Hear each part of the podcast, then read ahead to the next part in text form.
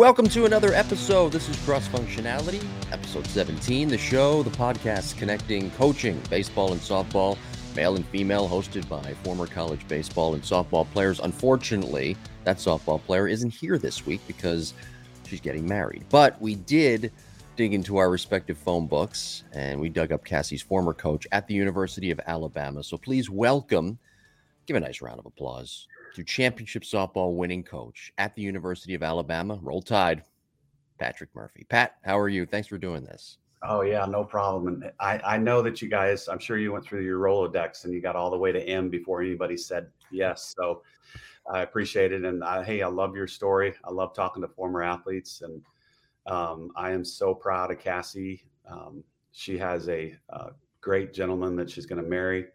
Um, we're all up in Connecticut. Um, just going to have a great time and celebrate her and her family. And um, it's going to be an awesome weekend. But thanks for having me on.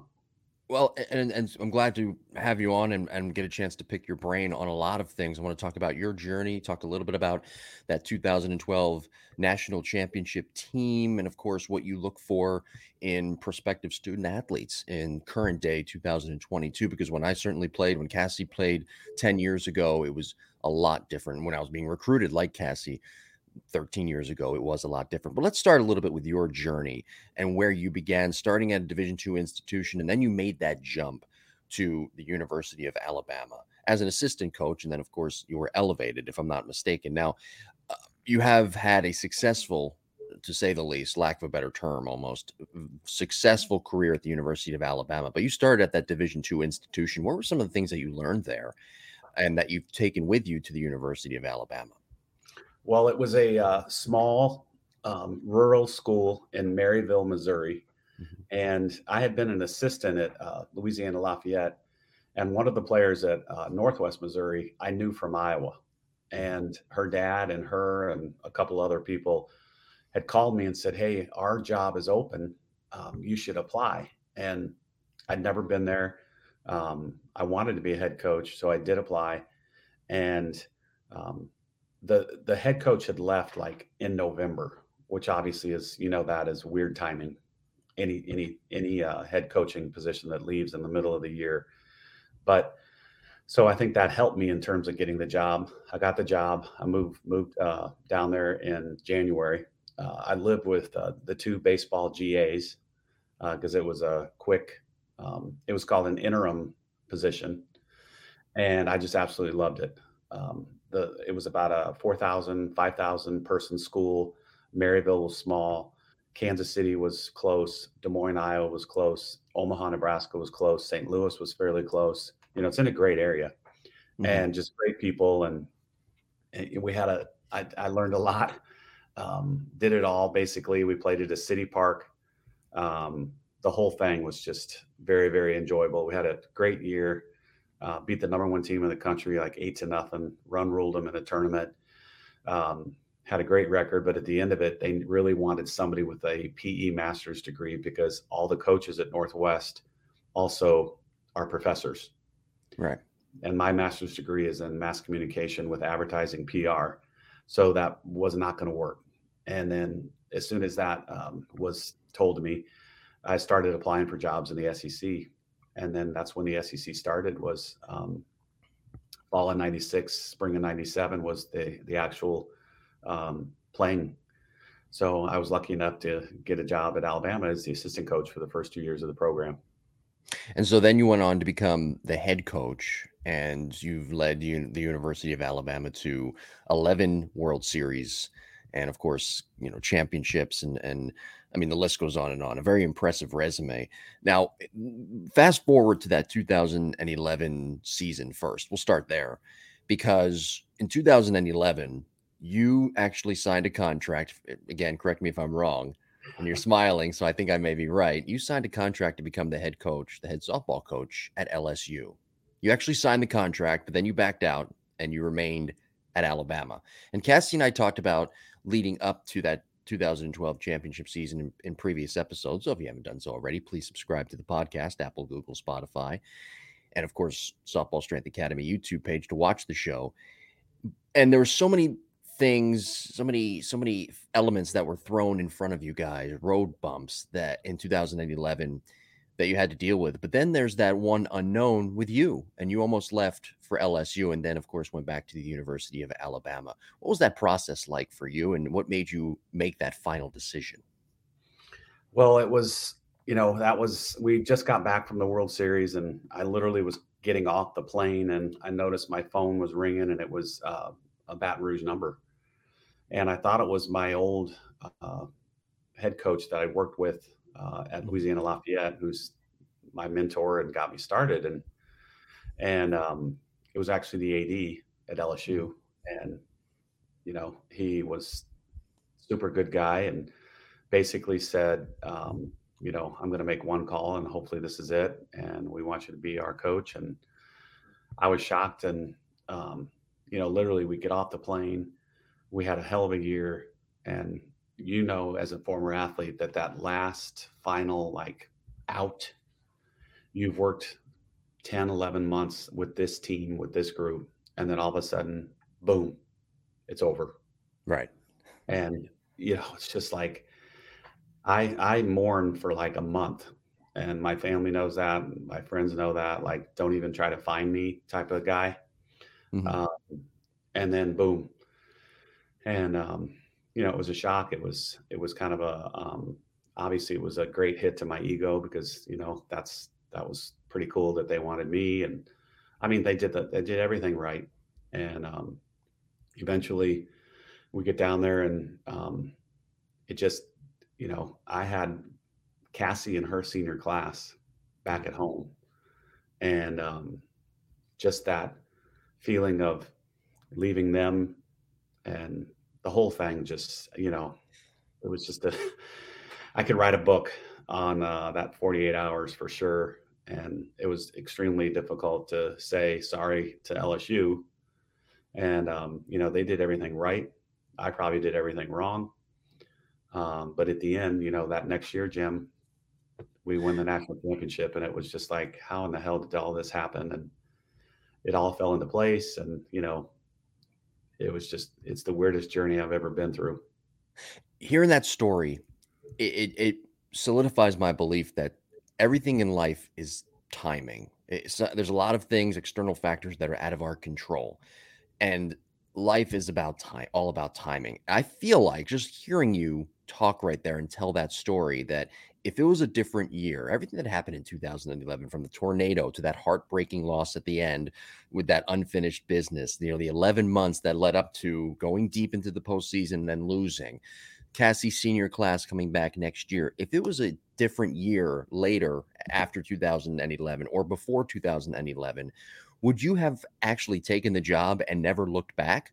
Or was it just those external factors that kind of came into play? Uh, that's a very good question, and I, I have no idea. But mm-hmm. um, you know, obviously, LSU is a great athletic school. Right. You know, it's a flagship of that state, and anybody there, they know the Tigers, and they're you know, Girouard had built this beautiful stadium. Um, it was probably one of the best ones in college softball at the time, and the whole thing was just surreal, really. Mm-hmm. And the the the tug of being in Alabama from the very beginning, that's that was probably the biggest thing. You know, I could tell you what every player in the history of our program, where she's at, if she's married, if she has kids, what her job is, the whole thing. Every one of them. There's about 160 alums right now from 1997 to today. Mm-hmm. And it was just like this, you know, when we have a reunion, 88% of the people come back. And it's it's seriously a family reunion and so that that tug of all that really played into it as well. You know it, it sounds like I, you hear that i heard a story once you hear that a lot about about a lot of coaches. I heard a story once about bobby bowden. He had a player who played for him back in i think it was the early 2000s maybe it was the late 90s and this is when he was getting older into his life into his 80s and that player went up to him and introduced reintroduced himself and bobby said oh i remember who you are. So it's an amazing attribute that coaches can remember all the players that they've had whether it's however many years it's been and however many players that was was. Now, let me ask you one more question about possible when you were possibly going to leave for LSU and when you turned them down and you had that phone call that said, "Hey guys, I'm not coming anymore." Were you worried that this was going to blackball you from the coaching industry and were you comfortable with saying, "You know what? I might be at the University of Alabama. I may be their head softball coach for the rest of my career or as long as they may have me." Well, the the um, chancellor of the Alabama system mm-hmm. actually called me on that Sunday morning, and um, we had we go to church together. Him and his wife are big big fans of the program, you know, and he was the the top boss of the Alabama system. So mm-hmm. there's three schools: Tuscaloosa, Huntsville, and Birmingham. And um, he called, and you know, he's like, you know, how can we make this right? And um, he said, "I'll send the school plane." I mean, he he basically cemented everything, and and you're right because you know I did have a job back there, and he basically made everything right for me, and um, you know I'm indebted to him forever because uh, you know he's probably the reason why I got to come back. So it was um, definitely uh, uh, the craziest weekend I've ever spent in my life. Yeah, I mean, you're being courted by one school and then recorded by another. So now, when you go back to the University of Alabama in 2012, what approach did you take as a coach? Cassie and I talked about it last week how you coached your players to be able to coach themselves. You were very, very good at that. But what approach did you take with you, yourself, your coaching staff in getting over the hump that year? This was again the fall of 2011 going into the 2012 season.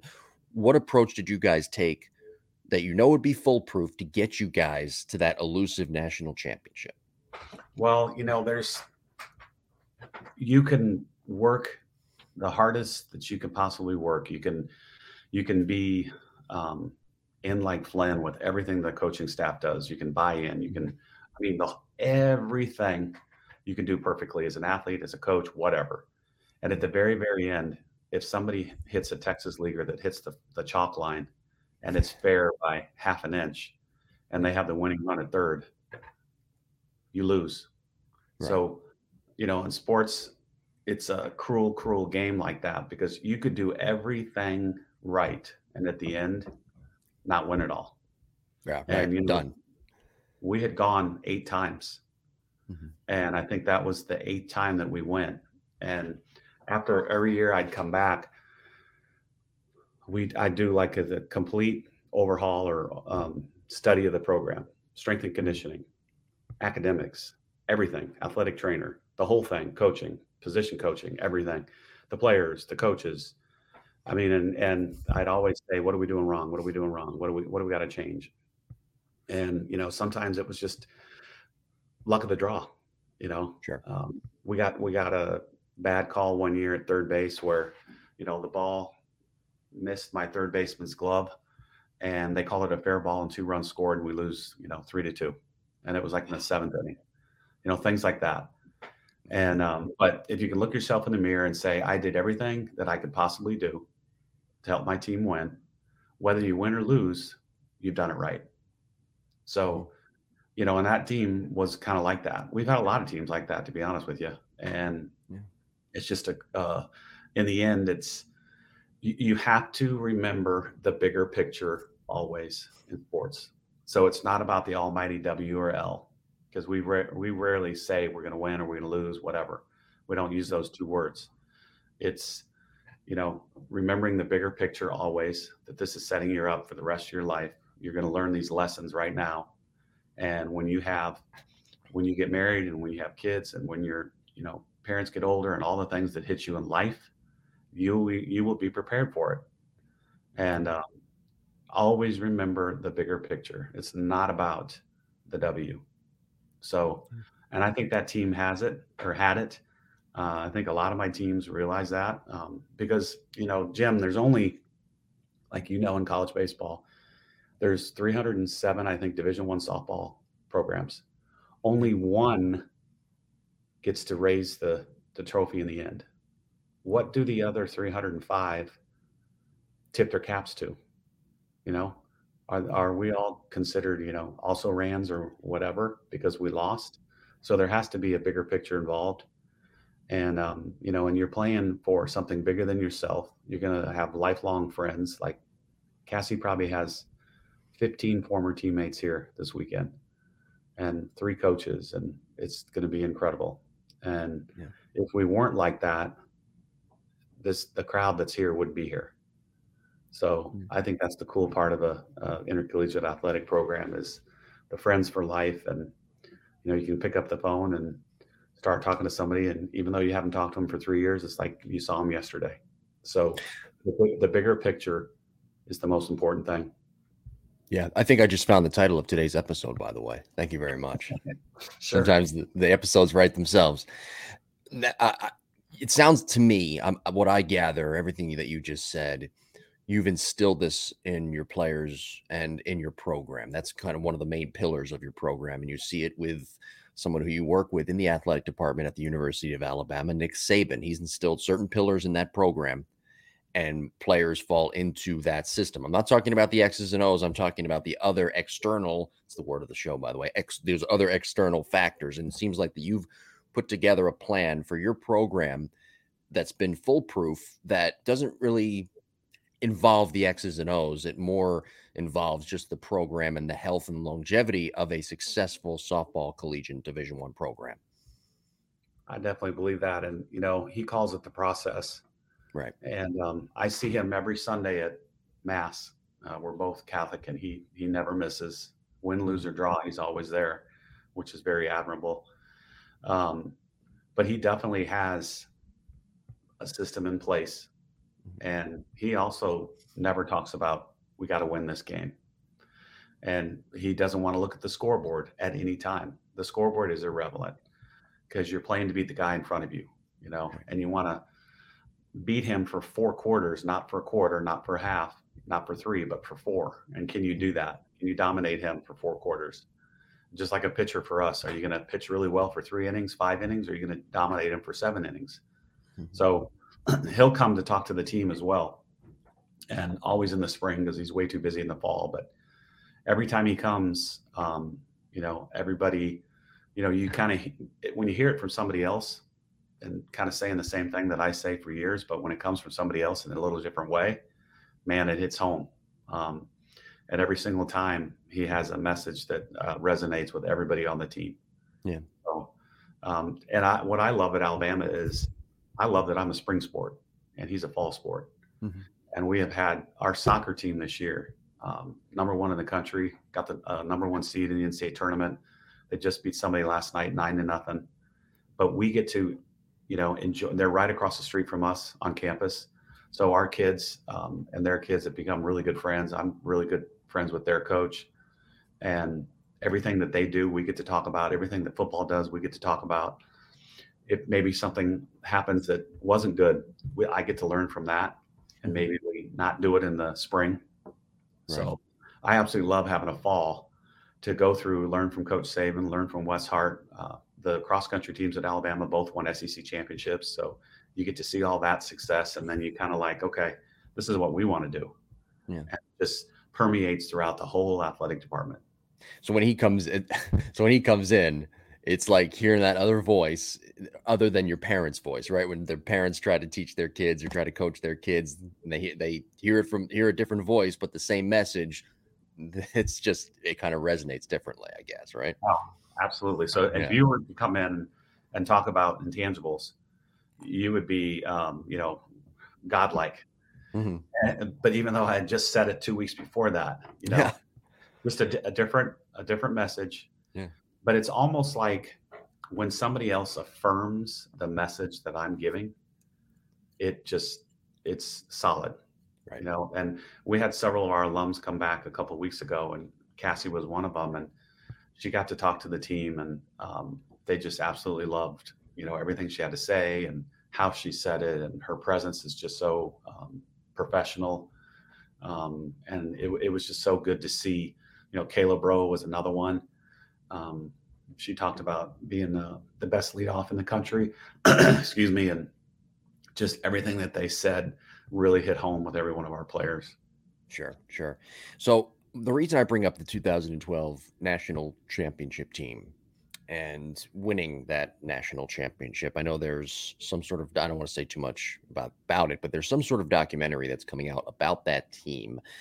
I want to get your thoughts because Cassie and I have discussed it um, just about how crazy that final championship game was with the rain delay and I mean people were bouncing off the wall. How did you keep the girls calm? And because at the time when the rain delay happened, you guys were in the deficit. How did you keep the girls calm and get them to reshift their mindset, that focus to then later on, once the rain delay was over, coming back and winning that championship?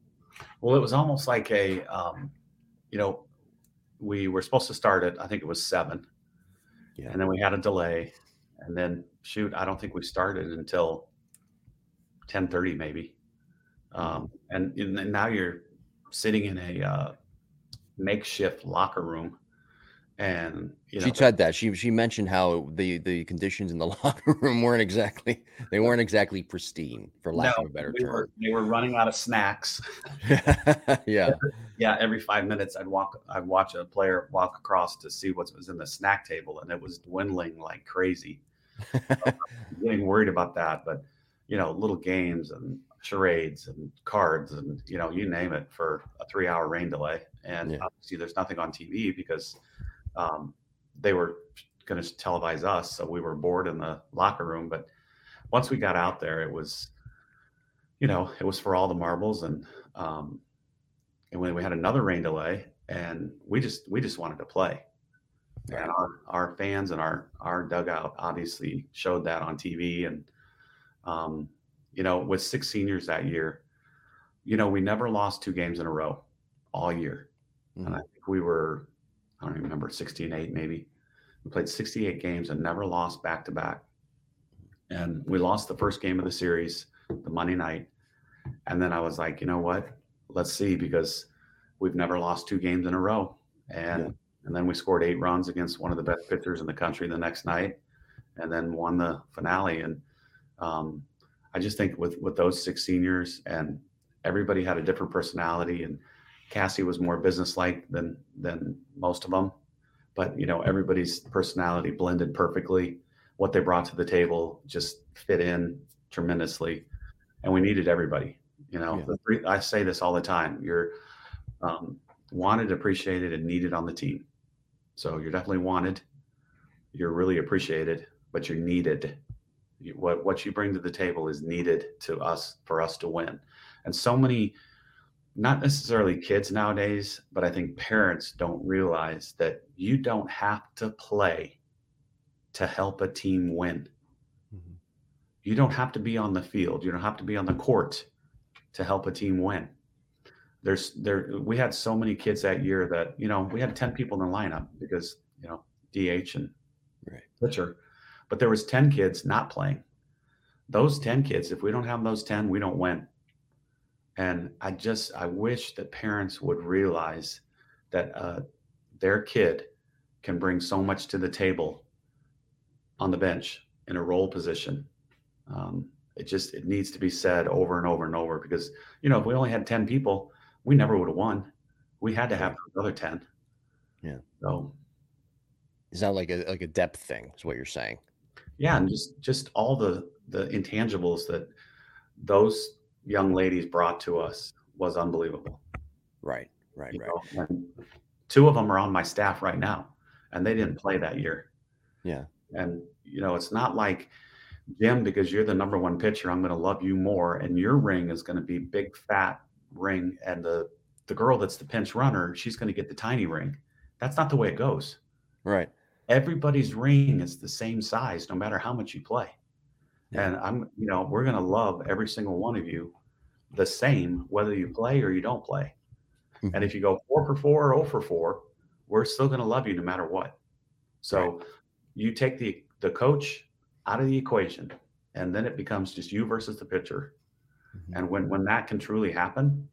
I think they play a lot more free. Uh, I was going to ask you another question, but this is more important, I, I think, for this conversation. You mentioned two players on your staff right now, two former players. What do you look for in prospective coaches when they were players and something that in your head that rings a bell, a bell goes off and says, that person could be a really good addition to my staff?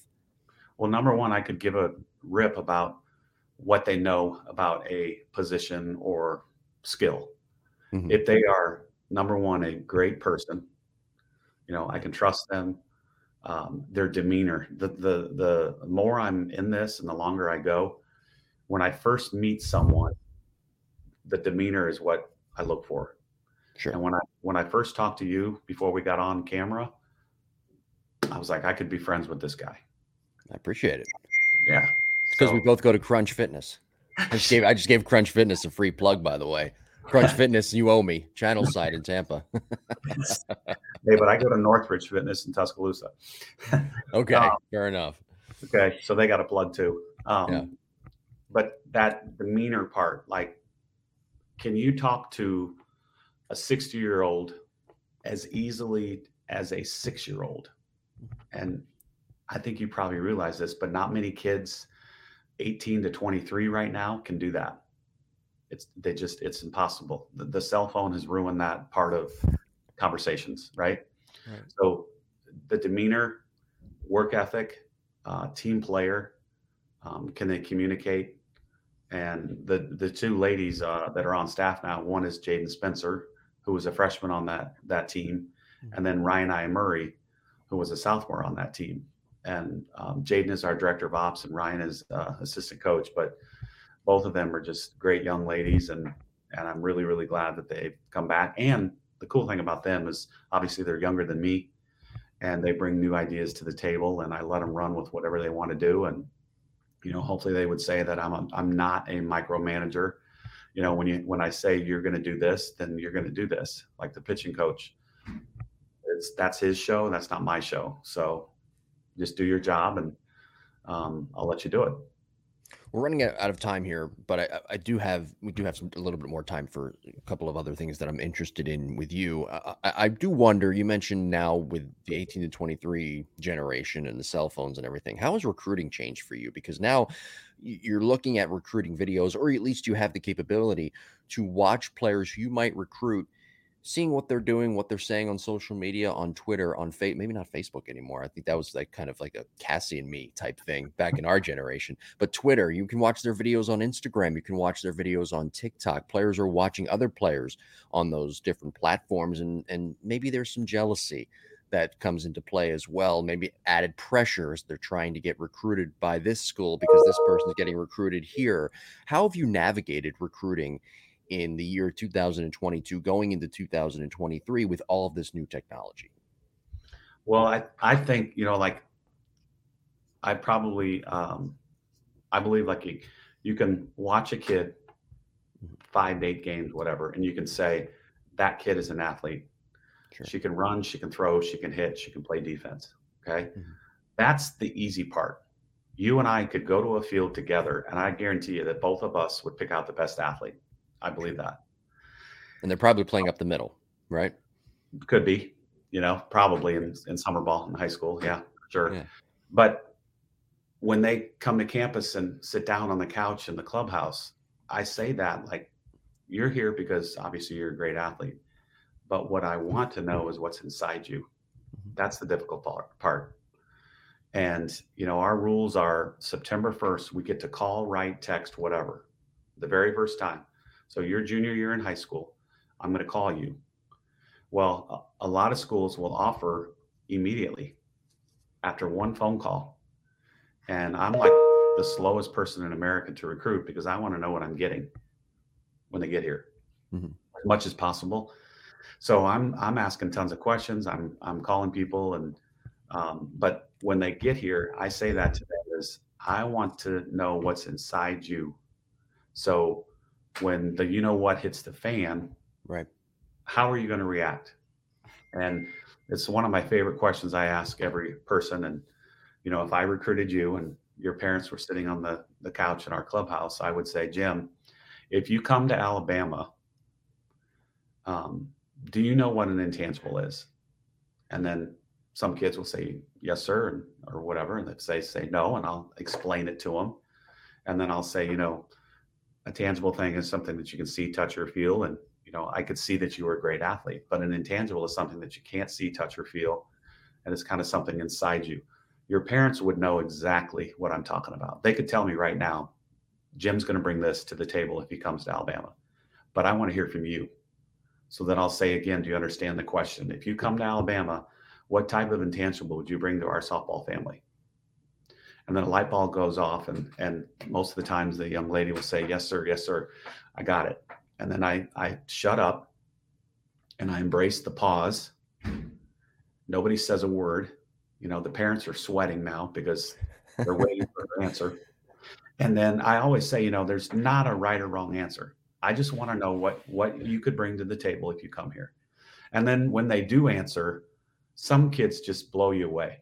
I mean, like, like there's a, been a time where I literally got up, gave the kid a hug, and said, "I want you on the team." Yeah. Um, and other times, not so much. But it's a really good question to ask. Um, and you know, some are juniors, some might be a senior, but they're old enough to kind of realize, okay, what could I bring to the table if I do come here?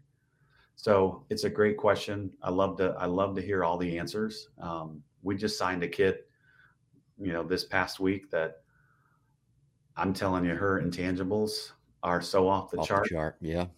Like I, I, mean, she reminds me of Cassie.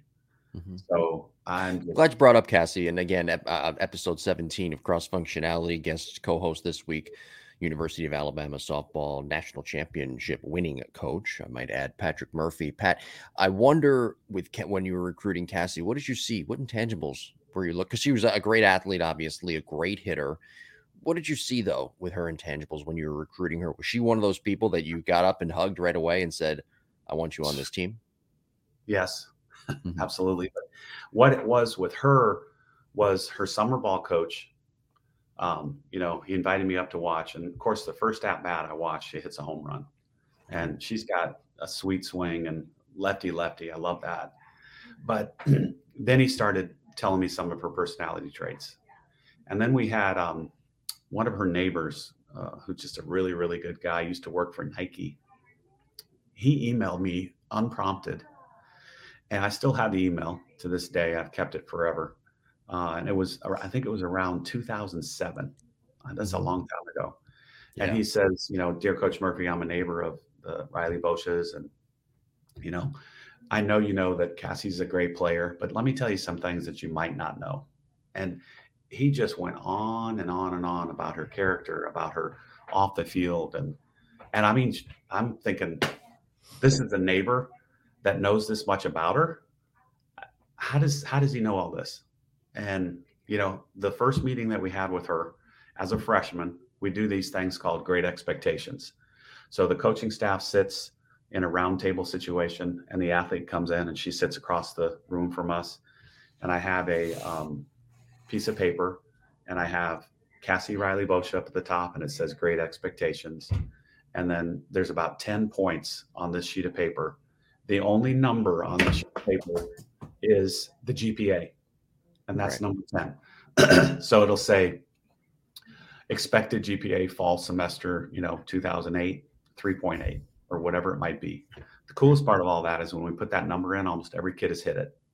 I never include batting average. I never include ERA. I never include fielding, nothing like that. It's all character, leadership, teammate based. So we go over these. I'll say, Jim, you read the first one. And then you read the first one out loud. And then we go around the room. And it's like we're back in third grade. we read them out loud. And at the end of every single one, I, I look at the young lady and I say, Cassie, can can you handle this? Yes, sir. So all of those. And so after we read her 10, I brought out the email from his name was Tom Dumser. And I said, let me read you this. And now it's two years before that he sent me that. And I said, Cassie, if you can do half of these things that he's described, you're going to be good as gold here. Yeah. And then her senior year, before her meeting, I brought it out again. And I said, Cassie, you have done every single one of these things that this gentleman described that you would do. I, I mean, I just, I can't say enough good things about her and what she brought to the table. And, you know, the things she did behind the scenes, like I, I probably don't know half the things that she did to help kids mm-hmm. on the team, her teammates, um, things that she would say. It's just, um, you know, those type of kids, that's what I'm, that's what I'm really looking for. Just, just the all in team, 100%. Um, you know, and the first thing I'd say at every team meeting is the sooner you realize it's not all about you, the better off in life you're going to be. Yeah. So get out of yourself and get into the team. Right. Yeah. She lived that for four years. Mm-hmm. I can't wait to hear some of the backstories now. I'm going to have to ask her in, in episodes that are coming up. Episode 18, 19, 12. We've got a lot of episodes. So I'm going to be asking her more. Um, more about this and then and certainly I might have to ask her about that email. She will be back by the way next week. But there's one more question I do want to ask you and Pat I do appreciate you doing this today before we let you go. Cross functionality episode 17. Subscribe wherever you get your podcast. Email us to jimbopodcast21 at gmail.com if you do indeed have any questions. With all the new trends, though, just looking at on the field with baseball, I see it in baseball now. I worked in professional baseball for almost 10 years. I see I've seen how the analytics has really taken over the game in many facets of the organization, both in the front office and down on the field. It's kind of refreshing to see a Dusty Baker, 73 years old, just win the World Series. But with all these new trends and the new technology, the Hawkeye in baseball, for example, blast motion technology, how do you pick and choose that the right technology, the right systems that you may use on the field to make your team better? Well, I think it, you know, we we got to hire a um, director of player development this summer. Sure. I think we're probably one of only five or six Division One softball, mm-hmm. and um, Adam Arbor is his name, and he actually was an assistant coach when we won in 2012. So he was very welcome back, and um, I kind of let him run that show. But mm-hmm. if you go way too thin, and spread yourself out way too much, it just becomes this you get a headache because there's so many things. And so I told him, I was like, I want you to concentrate on five or six, not 25. Because mm-hmm. you could literally do that. You know, I've got friends in college baseball that they own every gadget imaginable. You know, oh, yeah. have, uh, it's just it's unreal. It's it's uh, awesome to see, but you know, when it comes down to it, if you can't communicate and relate to the kid, no matter how good your analytics are, they're not going to perform. It still comes down to it is a human being with a bat in his or her hand. If he's in a slump, analytics ain't going to do crap for him. It's yeah. going to be somebody that puts his puts an arm around him and say, "You got this. I believe in you." And none of that has anything to do with analytics. So I think a Dusty Baker shows you that you can teach an old dog new tricks, and nothing against Mr. Baker, you know. Right. Um, but we could say the same thing though, Pat, about Mike Rizzo, who won the World Series in 2019 with the Washington Nationals, came up as a scout. He's not the organization from everything that I hear and have learned about the Nationals. They're not as analytical heavy as some organizations. That's kind of the same premise that you just talked about with Dusty Baker.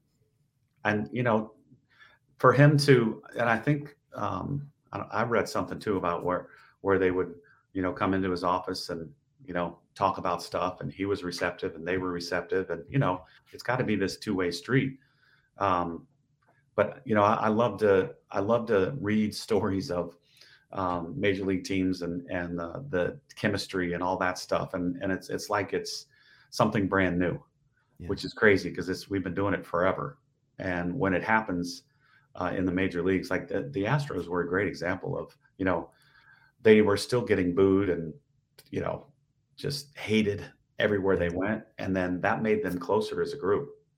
And I got a buddy that's the beat writer for the Houston Chronicle that follows them for 162 games. And I try to read every story he wrote about them. And it, it, it was amazing how close that those gentlemen got uh, as a group. And, um, you know, in the end, it was, it was cool to see how how the chemistry was just incredible, and in, in a major league environment, you know, um, it, it was fun to watch. What kind of edge has analytics given you and your program, if any at all? Um, I think you know we've we're really really fortunate that we're at a school that can afford some stuff. Sure. So um, that in itself, like we can actually purchase stuff, mm-hmm. um, and then like Adam has has shown us that the bat speed is a lot faster in practice than it had been in the games this fall. We, we get to play eight fall ball games. Mm-hmm. So he's already got some stuff, um, some data that he can use. And so we would tell the team, I was like, look, you know, you're crushing me in BP, but when you get in the game, why, why are you tighter? Maybe you're, are you trying not to swing and miss mm-hmm. or, you know, whatever. And so we, um, we've talked about that. Um, but we probably got four things that we use um, on a daily basis, and we're looking at another one. So, mm-hmm. um, you know, I just don't want to get it uh, too too spread out. Mm-hmm. Yeah, makes sense. So next week, Cassie will be back, episode 18, and we will be discussing creating a training plan as coaches for your players. That'll be next week. Pat, I do appreciate you doing this today. Do you have any final thoughts, anything that you'd like to plug, um, anything that you'd like to say before we sign off here? Well, I, just thank you for having me. And, you know, Cassie's just one of the greatest kids we've ever coached. I just absolutely love her and her family to death. And um, I did want to put a plug in for her book, and I don't know if you guys have talked about it before, but she wrote a book after we won the national championship called "Finished It," and you can get it uh, anywhere really Amazon. Um, but about three weeks ago, I kind of reread it, um, and just some of the things that she remembered and included in the book, I was just I could not believe that she remembered so many little details that happened during the year, and um, it was it's a really really good read for anybody that's a coach of a bat and ball sport, uh, any sport really. Uh, and then another thing is, um, you know, a lot of people love to come watch us play at the Rhoads House, and we try to put on a show, and it's an event. Um, but we're gonna do um, tickets pre-season, so we sell out a lot. So if anybody wants to come and watch us at home, uh, get on the internet around probably February 1st, and you can pre-purchase tickets, which is the best way to make sure that you get in, especially if you're traveling from a long ways. So I'd hate to have somebody drive from Iowa and then come to the Rhoads House and have a sign that says sold out today and yeah. not see us play. So, but thanks a lot for having me on. I appreciate, you know, that was a better plug than Cassie does. I mean, there's, there's a lot of things that Cassie's good at. I got to work on her, work on her plugs because at the end of shows, I always ask her what she has to plug. And I mean, she hasn't plugged her book. We're now 17 episodes in. So we've got to, we've got some work to do, but she's coachable, as you know, which is which is very good. All right, thank you, Pat, for joining us. Episode 18 next week. Please subscribe wherever you get your podcasts, and we will talk to you next Wednesday. Take care.